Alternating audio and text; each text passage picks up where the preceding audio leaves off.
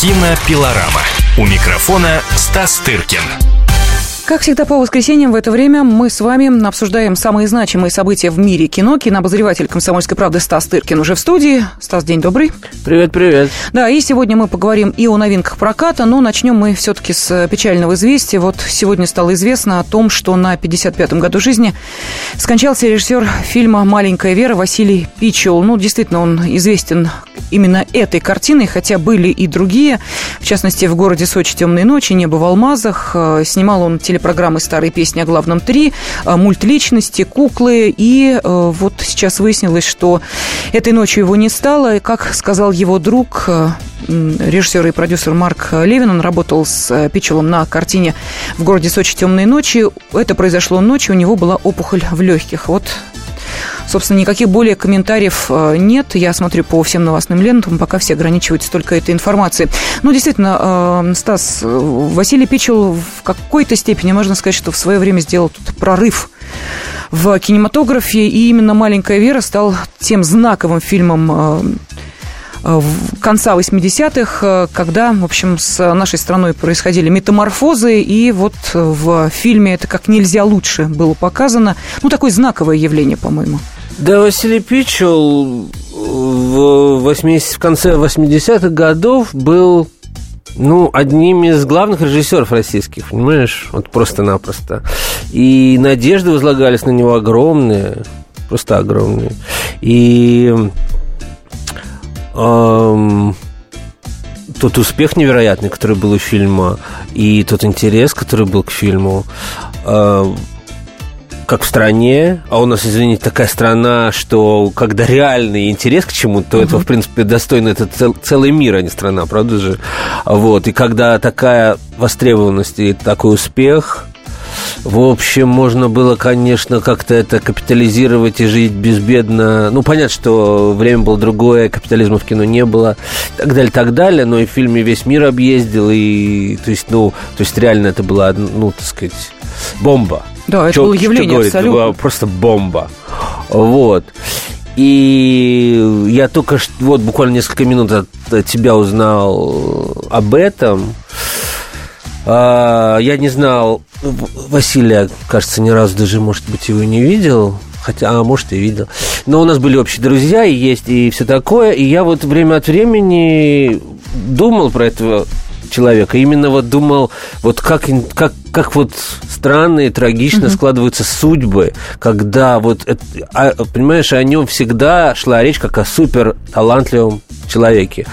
А жене его Марии Хмелик – авторе сценария всех его фильмов.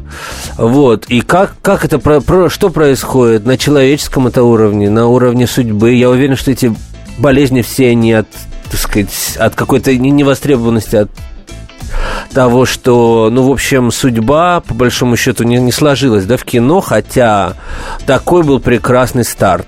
Ему было там лет 28, по-моему, если я не ошибаюсь, когда он снял «Маленькую Веру». Ну, короче говоря, по меркам режиссерским, да, ну 27 угу. даже, видишь, э, он был абсолютно юный человек. И, конечно, потом, что он потом не сделал ничего близкого по уровню, так сказать, и по эм, ну, так сказать, по ну, масштабу, ну, ну, по никак, резонансу, не то, что не превзошел, по А?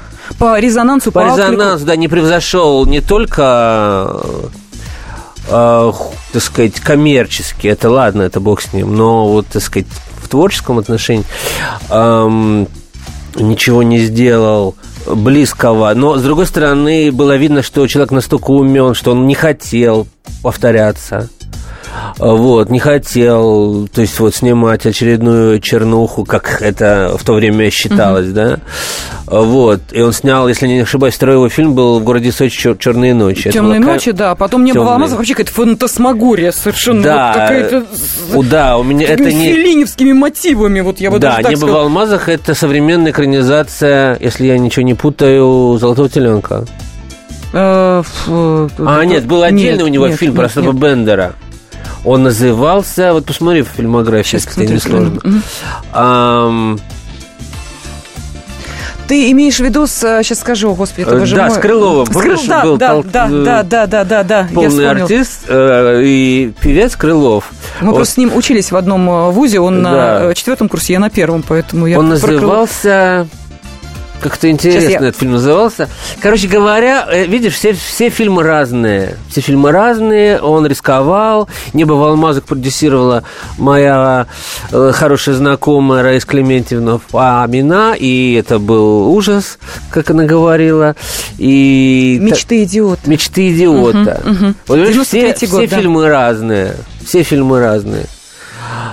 Вот. И я знаю, что есть э, среди моих э, высоколобых друзей, кинокритиков, э, очень влиятельных людей, невероятные поклонники фильма «Небо в алмазах». Они считают, что это концептуальный угу. арт, такой соцарт, поп-арт, я не знаю что. В общем, недооцененный, непонятый ни в нашей стране, ни тем более за рубежом. Вот. И, в общем, потом он как-то совсем ушел на телевидение, он снимал вот эти хорошие, э, типа, старые песни о главном, если я не путаю ничего. Правильно, правильно. Хорошие программы, но это именно программы, это не фильмы, не, не, не художественные произведения. Вот, и потом там как-то работал на телевидении, в общем, вот, собственно, и все.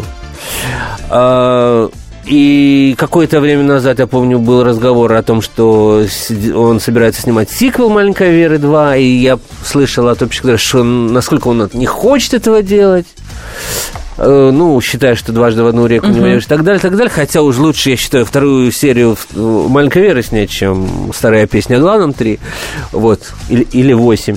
Ну, это сторонний взгляд, да. В общем, очень печальная история, печальная судьба. Соболезнования всем, кто э, близок э, к этому режиссеру и человеку, друзьям его, родственникам, всем-всем-всем. Нам всем, потому что это еще одно напоминание о том, как хрупка и э, не только человеческая жизнь, но вот жизнь творческого, творческого человека по-настоящему очень талантливого. Я думаю, это всем понятно, без объяснений причин. Ну, вот я посмотрела, да. конечно, а, все призы, которые были у Пичула. Это за фильм «Маленькая Вера». Там и Международный фестиваль в Венеции, и в Монреале, и в Чикаго. А, ну и один приз за фильм «Небо в алмазах» на фестивале «Киношок» в Анапе. Вот, видимо, там я этот фильм видел, потому что прям воспринимаю, вспоминаю его как а, сейчас.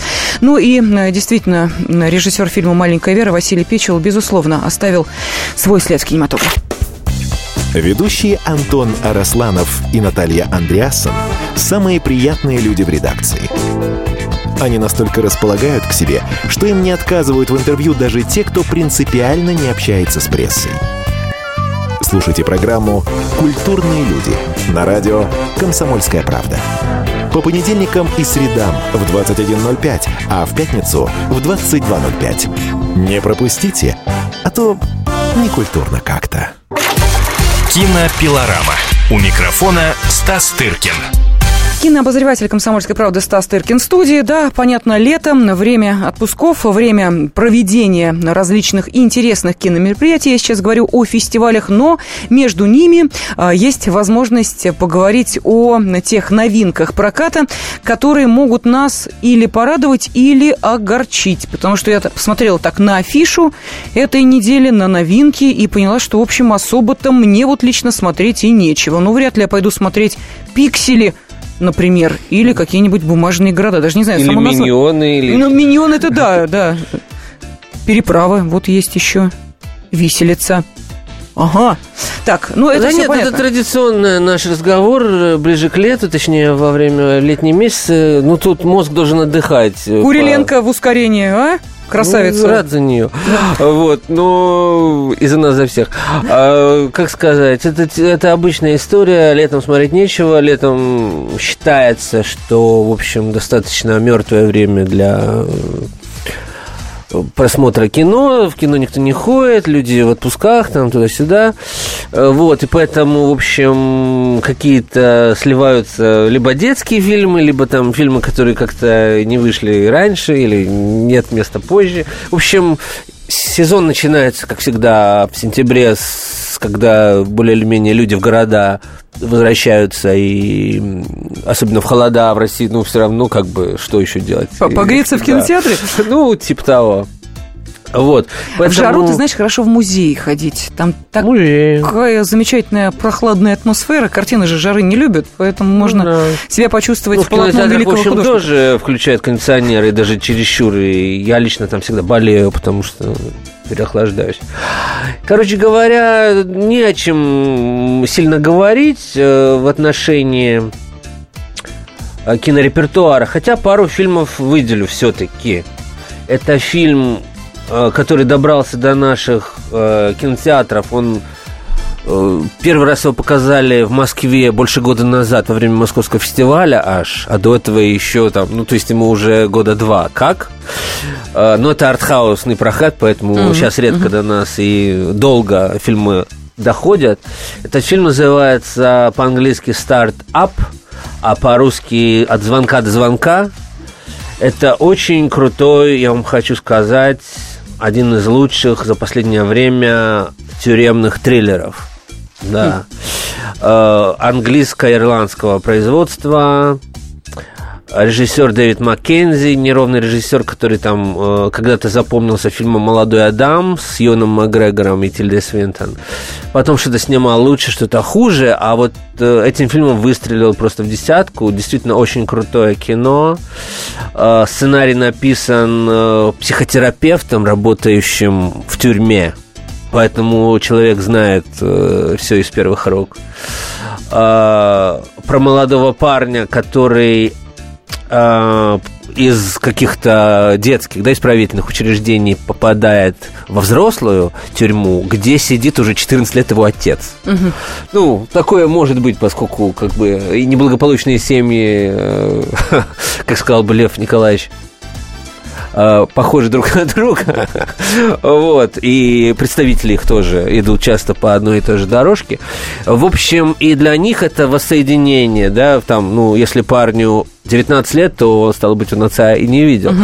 И воссоединение вот их в тюрьме, где все непросто, да, где э, группировки, где э, преступность продолжает жить только на другом уровне и так далее. И вот э, и у отца, с, разумеется, с сыном непростые отношения изначальные, как там это все складывается, э, помогают ли они друг другу или наоборот становятся врагами. В общем, ничего рассказывать не буду, да, и не помню уже, потому что больше года прошло как, с тех пор, как я смотрел.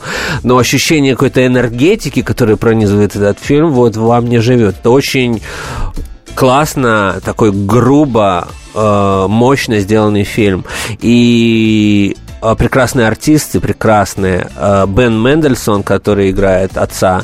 И главным образом обратить внимание на молодого артиста Джека О'Коннелла, который сейчас просто в каждом важном каком-то американском или английском экшне снимается. Он с, сыграл главную роль у Анджелины Джоли, вот в фильме «Непокоренный», да, про спортсмена. Угу. Вот, это уже было после после этого фильма, о котором я говорю. Э, потрясающий, э, очень дерзкий, э, мощный молодой артист. Вот. Вот это фильм, который называется «От звонка до звонка». Если есть еще любители настоящего крутого мужского кино, то можно пойти и посмотреть. Потом эм, ну, мы не будем говорить о фильмах типа «Кокоша. Маленький дракон» или там «Любовь в разнос» или еще что-то в этом духе. Ну вот э, фильм, который, наверное, можно посмотреть. Я, к сожалению, пропустил пресс-показ, потому что были важные дела другие. Фильм называется «Левша». Режиссер Антуан Фуко чернокожий, качественный довольно таки режиссер. Э, лучший фильм, который он назывался «Тренировочный день», если помните, был такой фильм с Дензелом Вашингтоном и Итаном Хоуком про то, как молодой Итан Хоук в то время э, попадал в отделение полиции, и, а там руководил всем плохой черный полицейский Дензел Вашингтон, который показывал ему, как все там плохо обстоят дела. В общем, это такой мастер э, такого черного мужского фильма тоже.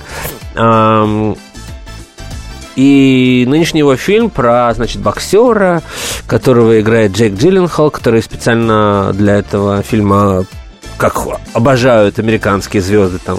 Накачал гору Накачался, мышц. да, располнел, там, все, все с собой сделал, что надо. Ну, посмотрим, будет ли он э, номинирован на Оскара за, как бы в результате. Вот, фильм уже э, выходит 30 числа, то есть в следующий четверг, да? Так же, как и от звонка до звонка. Вот, и, и их можно пойти. Но я советую, конечно, посмотреть от звонка до звонка в, в первую очередь. Угу. Вот.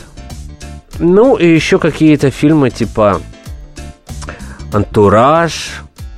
Даже не знаю, что это такое.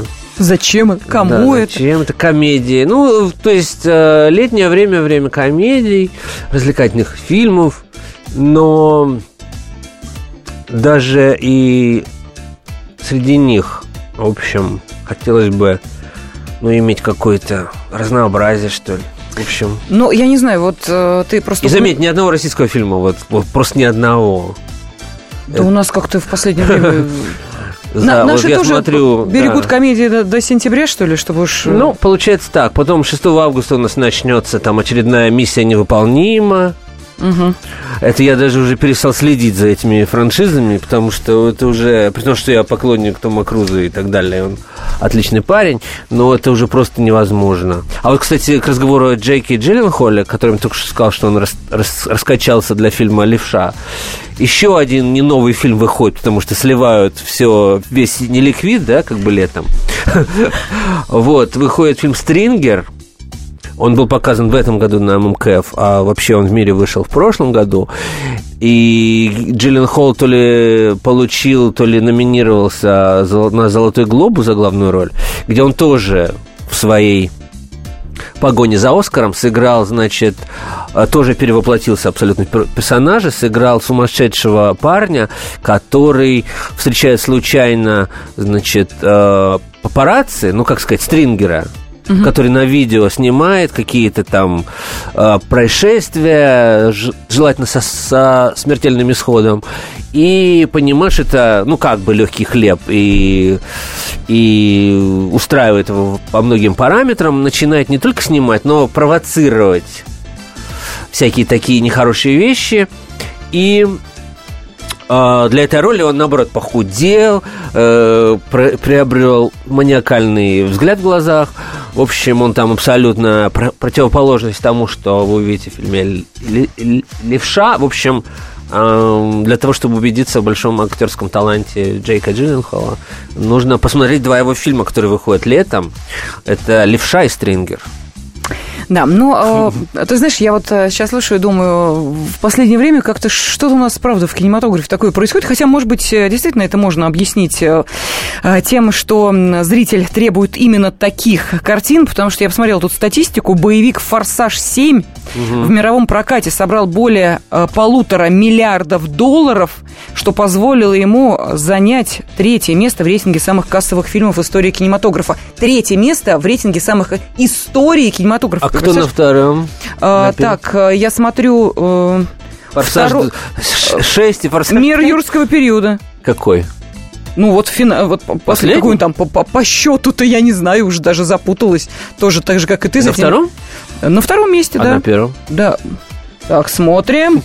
А, не-не-не, подожди, подожди, подожди. А, не так. Значит, на третьем месте а, «Форсаж 7», да. ранее там был «Мир юрского периода», угу. да, «Мир юрского периода» откатился да. на четвертый. Первое и второе место рейтинга по-прежнему, фу, слава богу, занимают драмы «Аватар» и «Титаник».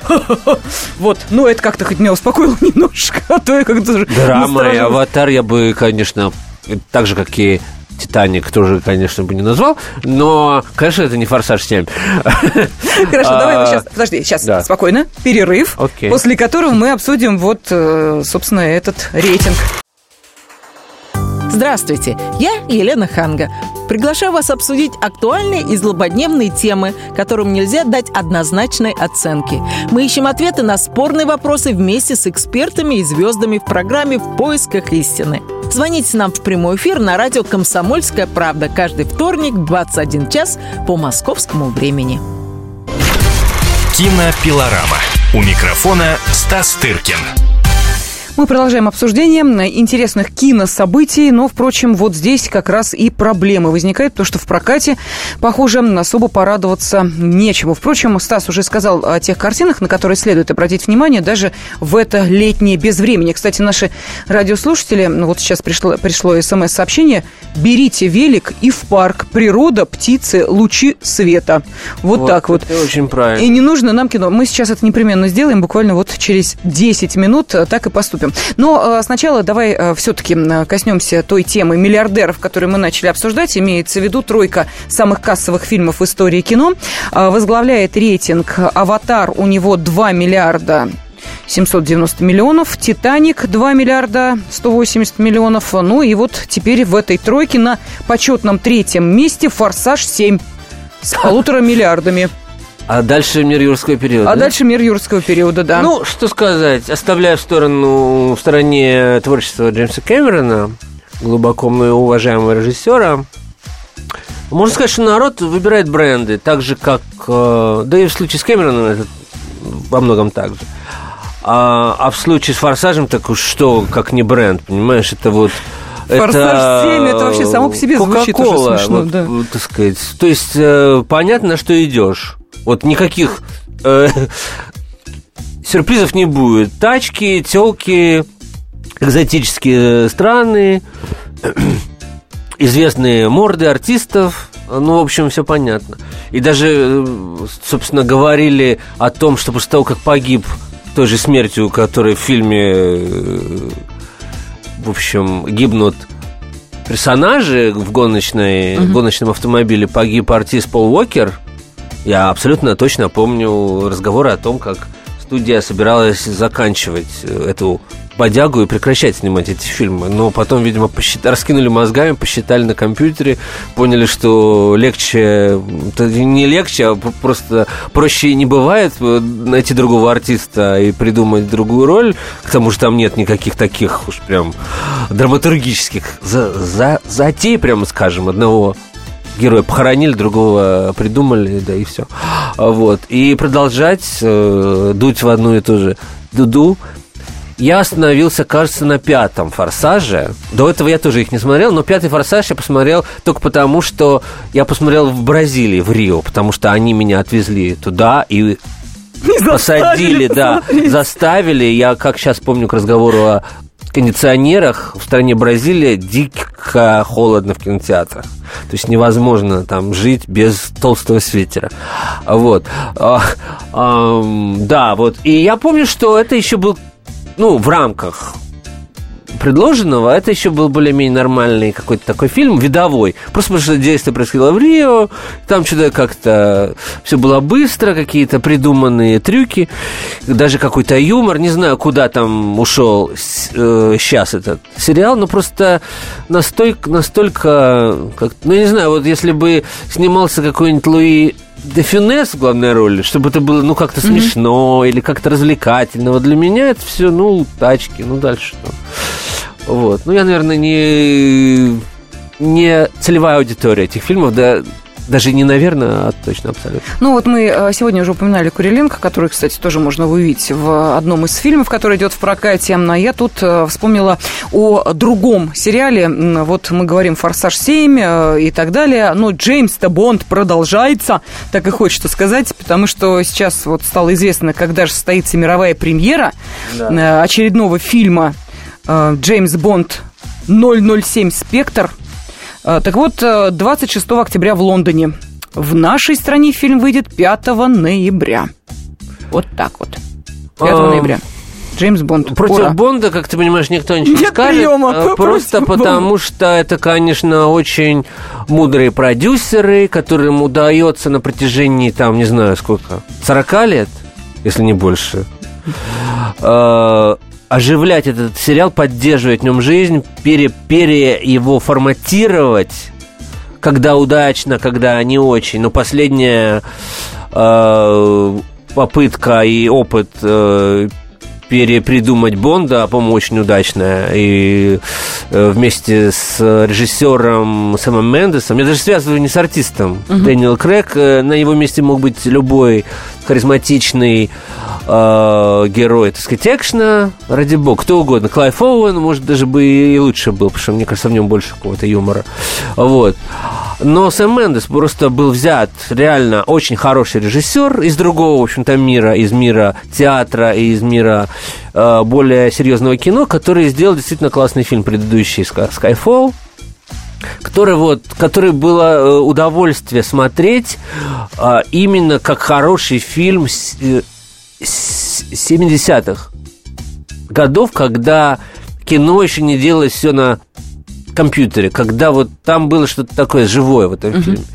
Вот. А, и я надеюсь, новый будет не хуже. Ну хорошо, идем дальше по новостям кино или около кино, потому что то, что эм, Джонни Депп приобрел греческий остров, э, не имеет, конечно, никакого отношения к э, кинематографу, но тем не менее можно порадоваться за артиста, который воспользовался, видимо, не самой легкой экономической ситуацией Греции, и теперь у него, вот видите, появилась новая недвижимость в Эгейском море, необитаемый остров площадью 0,2 квадратных километра. А стоил он артисту, сейчас я посмотрю, сколько, 4 миллиона миллиона евро с небольшим хвостиком. Это кому? Джонни Депп? Джонни Депп остров купил. Ой, ну что, Джонни Депп, я его знаю только одно, что только что объявили, что его новый фильм премьера состоится в Венеции. Он называется «Черная месса». Он там играет какого-то реального криминального отделя. Он там лысый. Ну, да, это не первый раз после э, «Страха и ненависти» в Лас-Вегасе.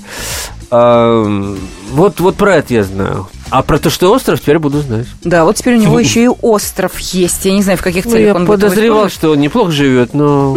Ну, что настолько. Так, еще. А я знаю, что, извини, э, он же, он же, э, так сказать, ученик и друг. Ну, ученик, разумеется, в кавычках, потому что у них нет такой системы менторства, как у нас, он же близко, близко дружил с Марлон Брандо. А тот как раз у, у того был остров, и он жил на острове, он скрывался от людей, он никого всех о, ненавидел, о, о, о, о. вот, и правильно делал. А, вот, поэтому я думаю, это вот под влиянием дружбы с Марлоном Брандо, он тоже хоть, ни, ни, никого не хочет видеть, э, чтобы его не видели. К тому же, если как это не печально, стареют, все стареют, и даже Джонни Депп. Ну вот, 4 миллиона евро и остров твой. Твой. Да. Ну, э, идем дальше по э, киноновостям. Американский режиссер Дэвид Гордон Грин подписал контракт на съемки фильма «Сильнее». О событиях, связанных с террористическим актом на бостонском марафоне в апреле 2013 года. Mm, да. Чеченцев покажет нам. Угу, да, да, да, да, про братьев Царнаевых.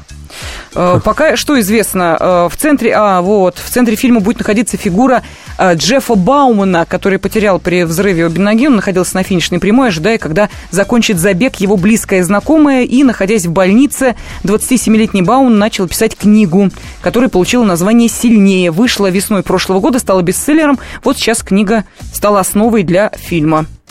Сценарий уже создан Джоном Полоном.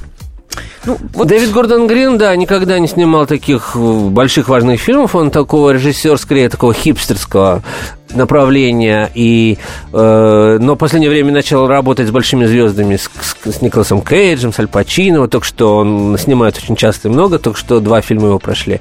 Один называется Man, «Manglehorn» с Аль Пачино, и э, предыдущий фильм год назад назывался «Джо» с Николасом Кейджем. Ну вот, как-то прозвучал, видимо, предложили. Да, ну еще вот э, один фильм, который только планирует снимать, это триллер «Иностранец» э, в Джеки, с Джеки Чаном в главной роли. Да, снимает новозеландский режиссер Мартин Кэмпбелл.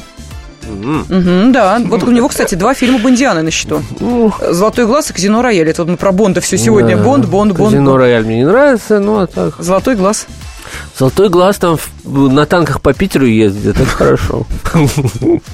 В общем, о чем фильм повествует о владельце ресторана в лондонском Чайна-тауне, который пытается выйти на группу ирландских боевиков, виновных в смерти его дочери. Боже мой, какой новый сюжет. Вот роль владельца и сыграет Джеки Чан. Ура! Одновременно сказали они. Так, ну и вот что называется в завершении. А, Павел Лунгин на прошлой неделе закончил э, съемки своего нового проекта «Дама Пик». На экраны лента выйдет в следующем году. Это такой мистический триллер, э, триллер в основе которого и «Пушкинская пиковая дама», и одновременно опера Петра Чайковского. Ну, Пал Семенович не подведет. Я надеюсь. Сам сценарий написал, между прочим. Это хорошо. Угу. Главные роли исполняет Ксения Рапопорт. Тут я смотрю на тебя, знаю, что уважаешь эту актрису. Иван Генковский, Мария э, Курдиневич, Игорь Миркурбанов, Владимир Симонов, оператор Ливан Капанадзе. Угу. Ну, Павел Семенович, так сказать, держит нюх по ветру. Он, у него всего он очень такой ушлый продюсер, кроме того, что он э, хороший режиссер. Ну, в общем, в этом проекте, как я и сказала, он выступает и режиссером, э, и сценаристом, и продюсером. В общем, э, три единства в одном фильме, в одном проекте «Дама Пик». Так что будем ждать в следующем году выхода этой ленты. Ну, не очень понятно, правда, на экраны или все-таки на телеэкраны. Ну, а на этом мы завершаем наше кинопутешествие. Стас Тыркин и Елена Фойна. Спасибо всем, кто слушал. Полная картина происходящего у вас в кармане. Установите на свой смартфон приложение «Радио Комсомольская правда». Слушайте в любой точке мира. Актуальные новости, эксклюзивные интервью, профессиональные комментарии. Удобное приложение для важной информации. Доступны версии для iOS и Android. Радио «Комсомольская правда». В вашем мобильном.